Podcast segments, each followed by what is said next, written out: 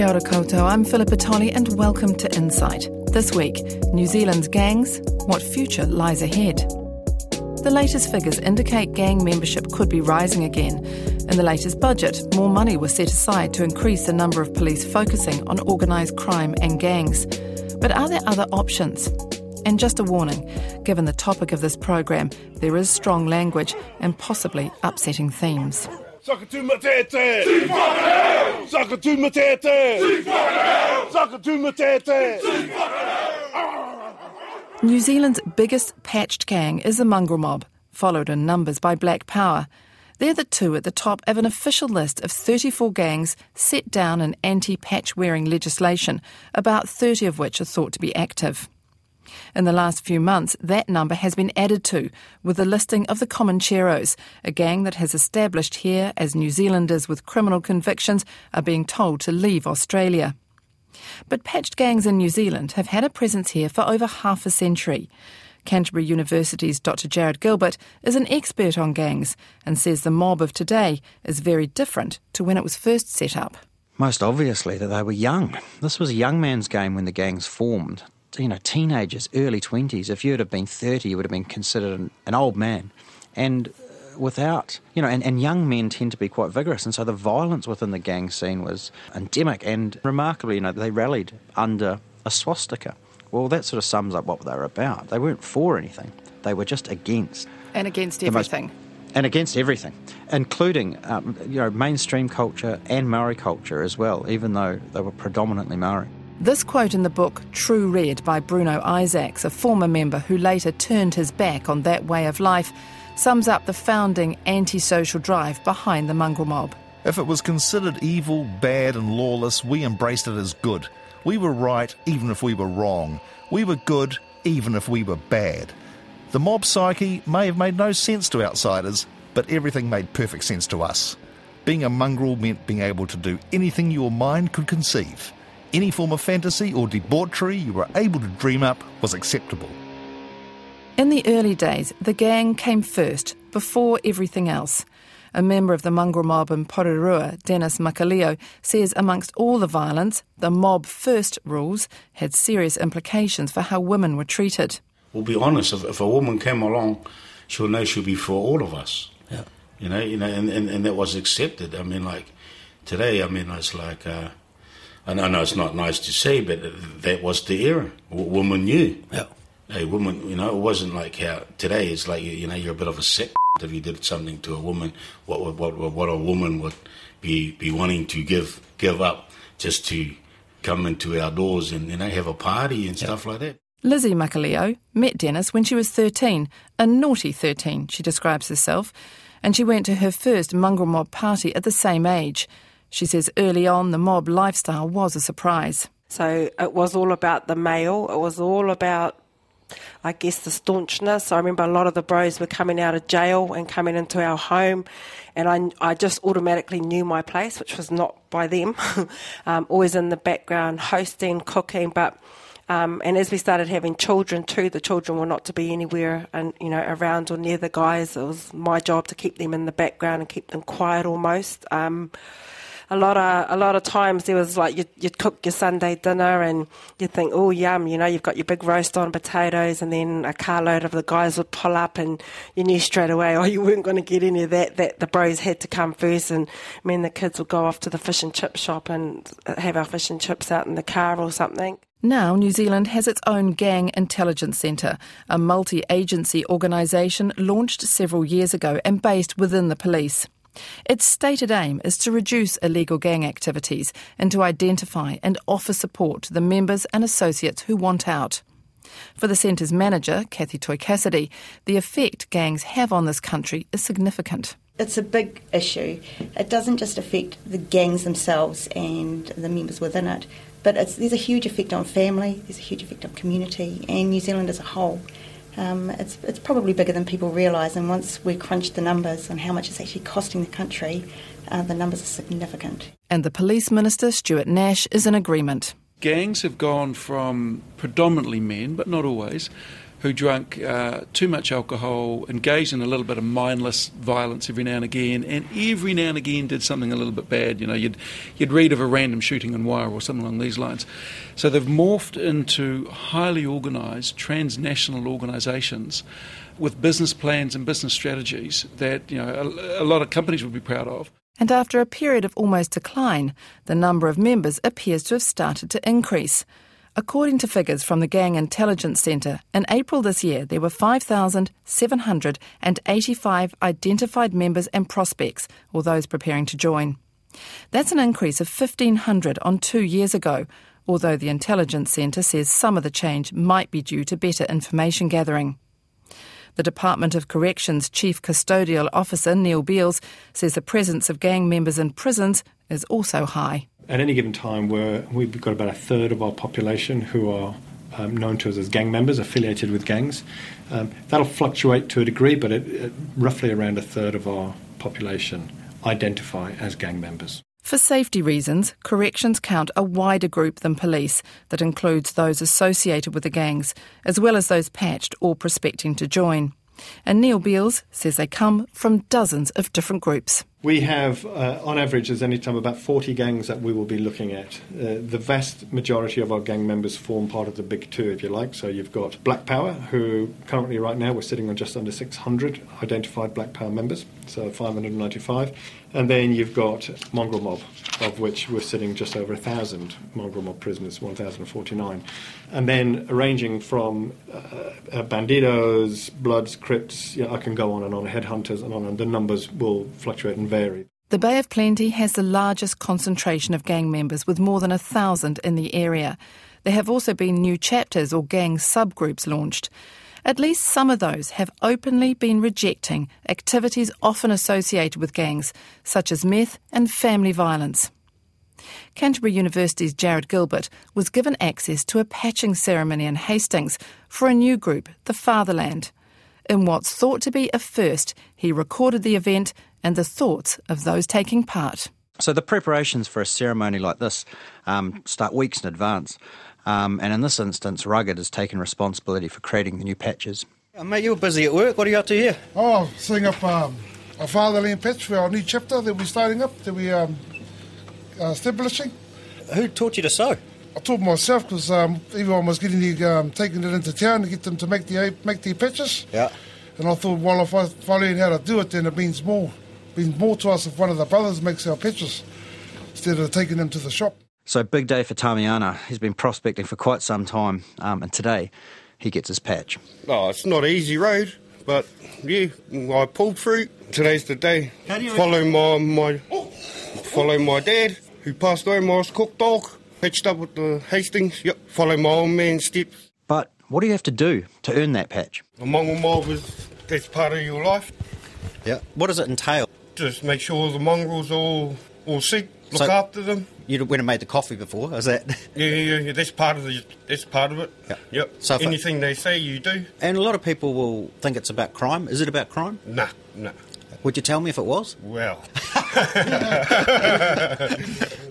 But I mean, there. I mean, there is crime obviously in the gang scene. So- but, but is it ma- not as much as people think? Is that yeah, accurate? not a nah, Have you had any brushes with the law? nah. I'm clean as a whistle. So Rex Timu, he's the boss of the mongrel mob in Hastings, or at least he was at the time. He's stepped up a bit since then. But when I spoke to him, he was on uh, home detention for assaulting someone in a dispute over cannabis. But he's adamant being a prospect isn't about crime and violence. One will think, or you know, that you have to do bloody crime and shit like that. But my my bark to to these young ones these days is to uh, look after themselves, look after their families, and if they got partners, look after them. If they got kids, look after them. Look after our town. I'm trying to get into their their minds, employment, education if they want to head that way, or sports, or whatever. Um, has prospecting changed over the years, Rex? Oh, yeah. So that, this change come about, you know, 10, 15 years ago. Instead of beating our prospects up or telling them to do crime and dumb stuff around town, what I feel is, is better is, hey, if we look after the prospect and show them the right way of things, um, hopefully, you know, they'll bring that mindset of change. Because we're at your house today, Rex. Um, ordinarily, we'd be down, down at the pad, I assume. Yeah, yeah. Um, now, Yeah. why are we here? you know, Yeah, yeah. So, so uh, yeah, no, I'm on seven months bloody uh, on the bracelet. Usually, usually we have functions like this at our pad because um, it's better situated for it. But um, Because the, the home D thing, obviously, you recently started it. You, you came a bit unstuck. yeah, yeah, no, uh, shit happens. And So the day's events start with Tama, something of a kaumatua in the mongrel mob in Hastings. His ties with the mob stretch back for decades. It was back in uh, back in the '60s when I suppose when my um, brother-in-law came home and said the judge had called them mongrel, so they had were going to be called, uh, be known as the mongrels. What does the mongrel mob mean for you? Mongrel mob means um, family. Um, yeah, bigger connections. Because how long have you been with the mob for? I'm 62 years old now. I've had my uh, pets for about 50, um, 52 years, 53 years. So yeah, I've been in the mongrel mob for a long time. Compared to what they were in the past, he now thinks the gangs are far better run. Um, the gang is more organised now. Um, they have a better structure. Um, yeah, so they have a good structure in place. So you know, things can only get better if you um, if you can do those things. Um, you know, work things out on a on a proper uh, table instead of just you know just pissed and uh, do make major decisions that can ruin things. So there's a lot of diplomacy um, that goes on within the gangs now that never used to be there. So. It's a big occasion. This is a big effort in the making, and also it's expanding the brotherhood. So there's a real sense of excitement, a real sense that this is what the gang is about. You know, it's akin, I guess, to what ordinary folk might, uh, you know, the same sort of preparation and sense of excitement that people might have at a 21st or, or maybe even a wedding. before we start off, going to ask our brother bands come do our karakia and uh, bless our koroi. Si, si ao Hastings tā. Kara ke timatanga. He re tanga hauki nui, he re tanga haro the kahu, he re tanga tāraro, he re tanga ngā kuri. Tihe Māori ora. Rex Timu says the idea of the new chapter was talked about many years ago. He calls up one of the original presidents of the Hastings chapter. Sakatu matete! So uh, we head on to the fatherland crew. Listen up, listen up.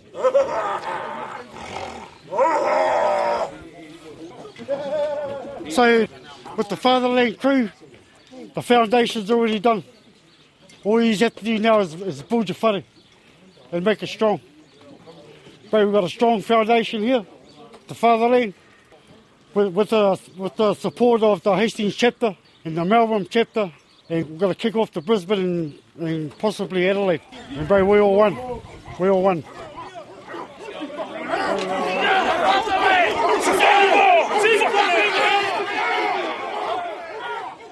So th- here's the big moment when, when the patches are handed out. So the vice president sort of hands the patch up to the president, um, and then the prospect comes forward and he's the patch is, um, is put on him. The president helps him on with his patch, gives him a hug, and says, "You're in." back in the day, often there were raising kind of ceremonies that, so, you know, there may be a bucket with um, old food, um, feces, vomit, and, and urine and things that's sort of thrown over a member. Those sort of, it's, it's cleaned up a lot in those days, and you can see that just in the dress of people, the ridges or the original clothing that used to sort of rot on a member and, and, and um, were, in fact, the older and the more ripped they looked, the, the cooler they sort of were. Nowadays, it's far more clean cut, so the only you know the ceremony part of it, or the ceremonial part of it, is the drinking from the boot, and that's just a, that was a, on this instance a combination of beer and gin.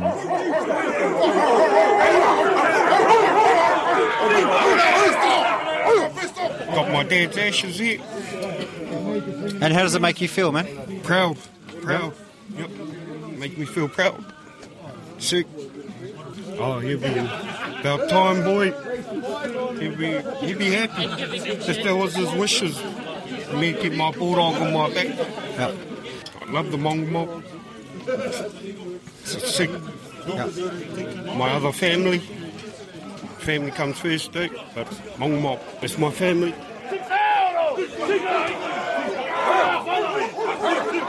I'm Philippa Tolley, and you're listening to an Insight program on gangs in New Zealand and their future. Sergeant Glenn Burrell has worked on the East Coast for most of his 20 years in the police.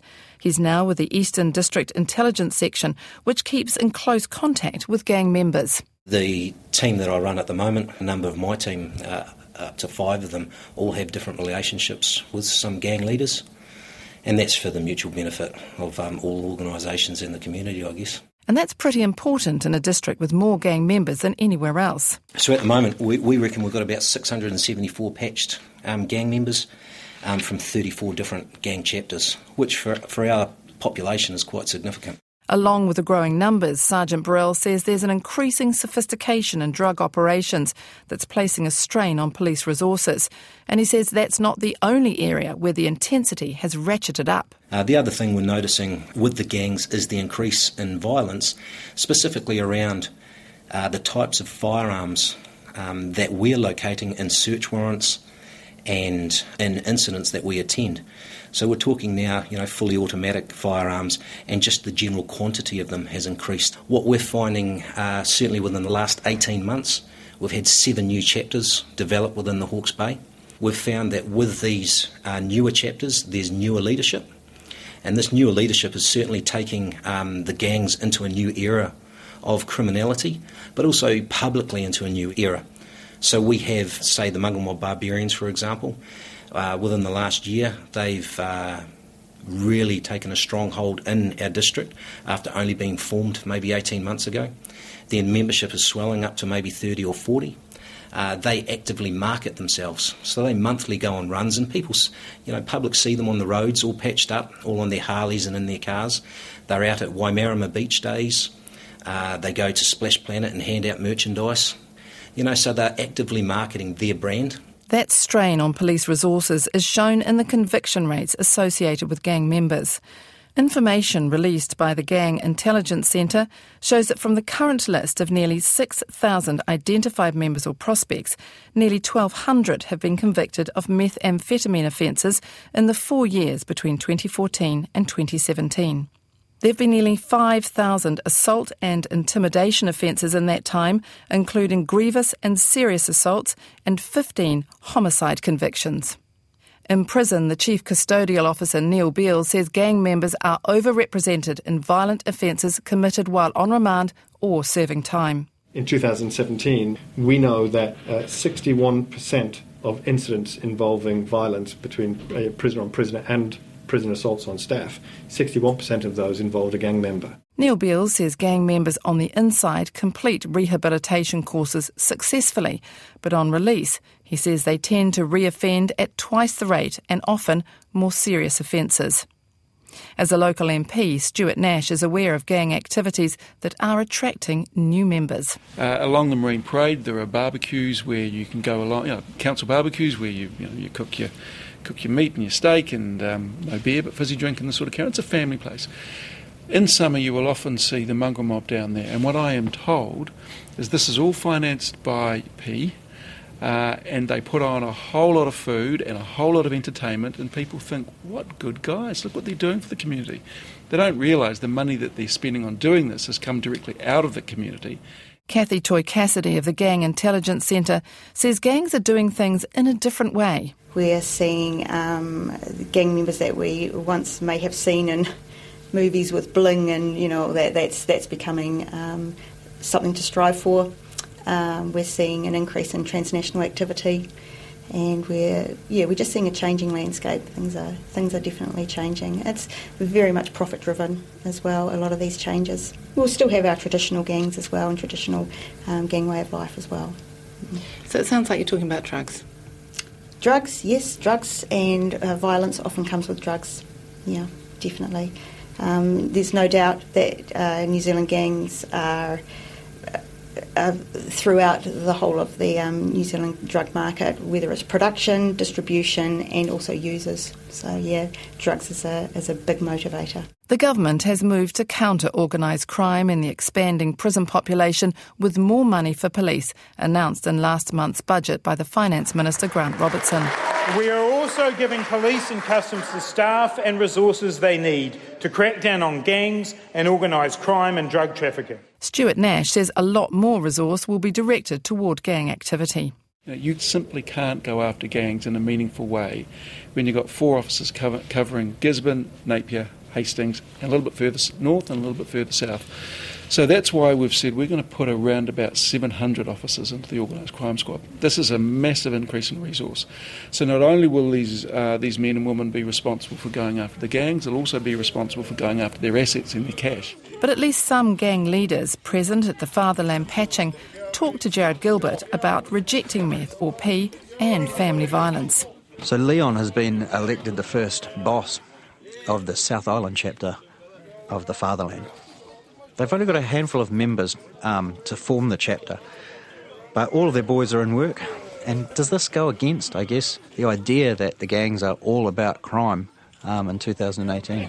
One of our members is um, he installs uh, fire sprinklers in the big city here in Christchurch. Yep. He's come from Australia doing that. Another one's a full-time tattooist, yeah, in Queenstown. Another one, the rest of them are meatworks, yeah, all that sort of thing. What about you, Liam? What do you do? Me, I look after my kids, yeah, full-time father. Right. Yeah, but I'll probably get back into the working soon because they're due to start school. So I'll probably just go back to the freezing works. Is that where you? Is Yeah. that is that what you Yeah, came done from? a lot of that. Yeah, yeah. Cool. Yeah. But otherwise, try and get our own bloody business cracking off, yeah. Your, your own business cracking off. Yeah, uh, my missus is starting a clothing line, so going to help her with that. Yeah. And Richie's the boss of the North Island chapter of the Fatherland, um, and he's got something to say about P. Probably my main role, and uh, yeah, keep things and keep them out of the shit, keep them out of the, off the drugs and the shit, and uh, yeah.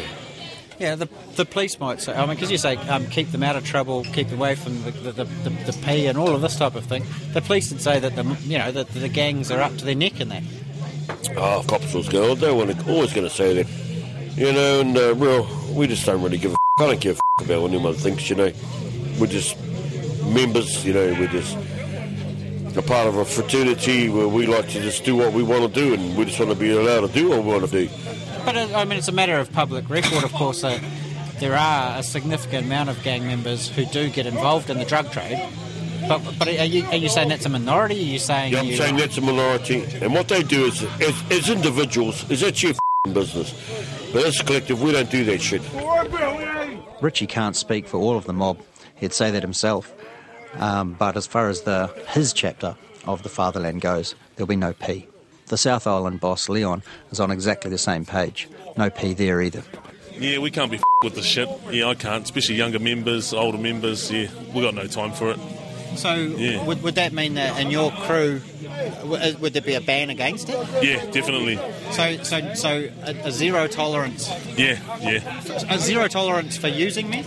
Well, yeah, yeah, definitely. Yeah, I reckon um, we've had enough of a party. Yeah, so let's get on with things and yeah, shit. It doesn't do anything good for you. Yeah. Um, and because there's um, there's an idea, of course, that well, um, and, and, and based on a reality that the gangs are involved in the meth trade. Um, so uh, so okay, so you say you can't use it. What about if someone was making their uh, making their money through it? I don't know, they might do that on their own accord, but as a whole, nah, definitely not. But the police minister, Stuart Nash, seems unconvinced there's any real desire in the country's biggest gang to change, even in part. I mean, I think if I said I want to eliminate all gangs, that's just unrealistic.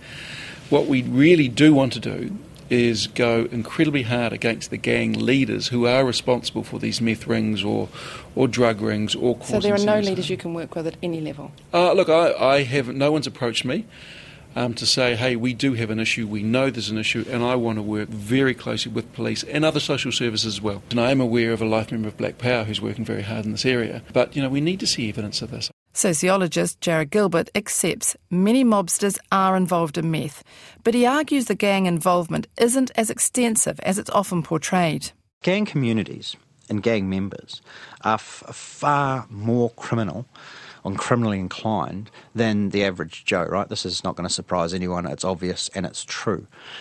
But we can fall into a trap, I think. Um, let's take drugs, for example. It's very easy to fall into a trap and say that, um, and will believe that, the patched gangs dominate the, the drug trade in New Zealand. Um, whereas the data just doesn't really bear that out. Mane Adams from Black Power is strongly against meth. Trust me, 30 something years in, in Black Power, I find it very hard to hate Black Power. But I hate P. Hey, let me say it to my brotherhood. I love my brothers, but I hate P. I don't accept that amongst my brother, my family here, and I won't accept that. And so I hope our leaders declare this and understand that this is getting in the way of a safer future for our brotherhood. Dr. Gilbert also flags the possibility of a return to the more violent past, as the attractiveness of gangs appears to be on the rise and the new players are establishing their presence here. They've actually become had a real resurgence, and many of the groups now are in quite rude health. Young, rebellious lads don't want to go and listen to ACDC and hang out with their dads. Um, they wanted something different. They wanted a different look. They needed they needed the gang to offer something different. And nowadays, the gangs are starting to do that. So we're seeing younger membership come through, and so we're, so we're faced with this revival. And the the concern there, of course, is that um, when a room gets crowded, um, eventually somebody gets elbowed. So a return to some of that violence of the past sort of uh, isn't out of the question. So, what direction might gangs take now? Lizzie Makalio can see change happening in some chapters, with women's groups getting involved in education, becoming visible, and families being treated differently. I see, even just locally, I see a lot of the whānau just getting together in the park, and it's the kids, and it's the siblings, and it's the mothers or the grandmothers, and everyone's just sharing kai like whānau should. I suppose it's that whole marae setting. There's a lot more of that going on. Um, rather than the woman just cook the kai and get out of the room, vacate, you know. Um, so, yeah, in that respect, a lot has gone on. The sentiments being expressed by some gang leaders about some criminal behaviour is enough of a reason for Jarrod Gilbert to try to find a way to work with those ready to change, even if in the past gangs have bitten the hand that feeds them.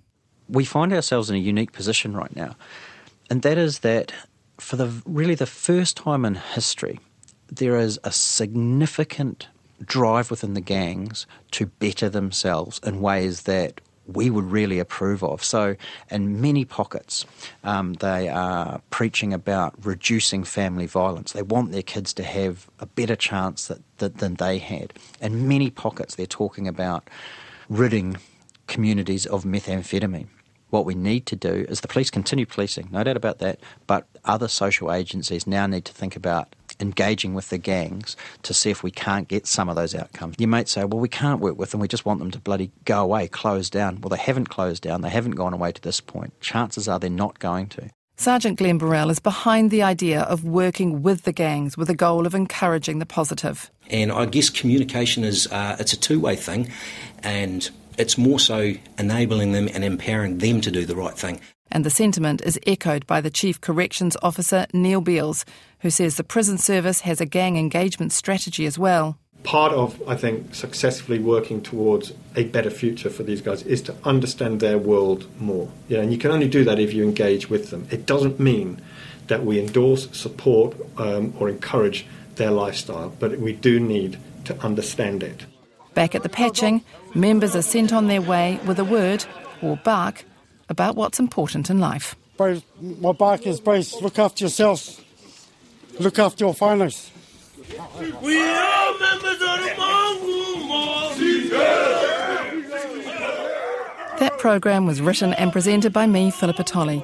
Recordings of the Mongrel Mob patching ceremony were made by Canterbury University's Jarrod Gilbert. That's all from Insight for today. Thanks for listening, and I hope you'll join us again next week.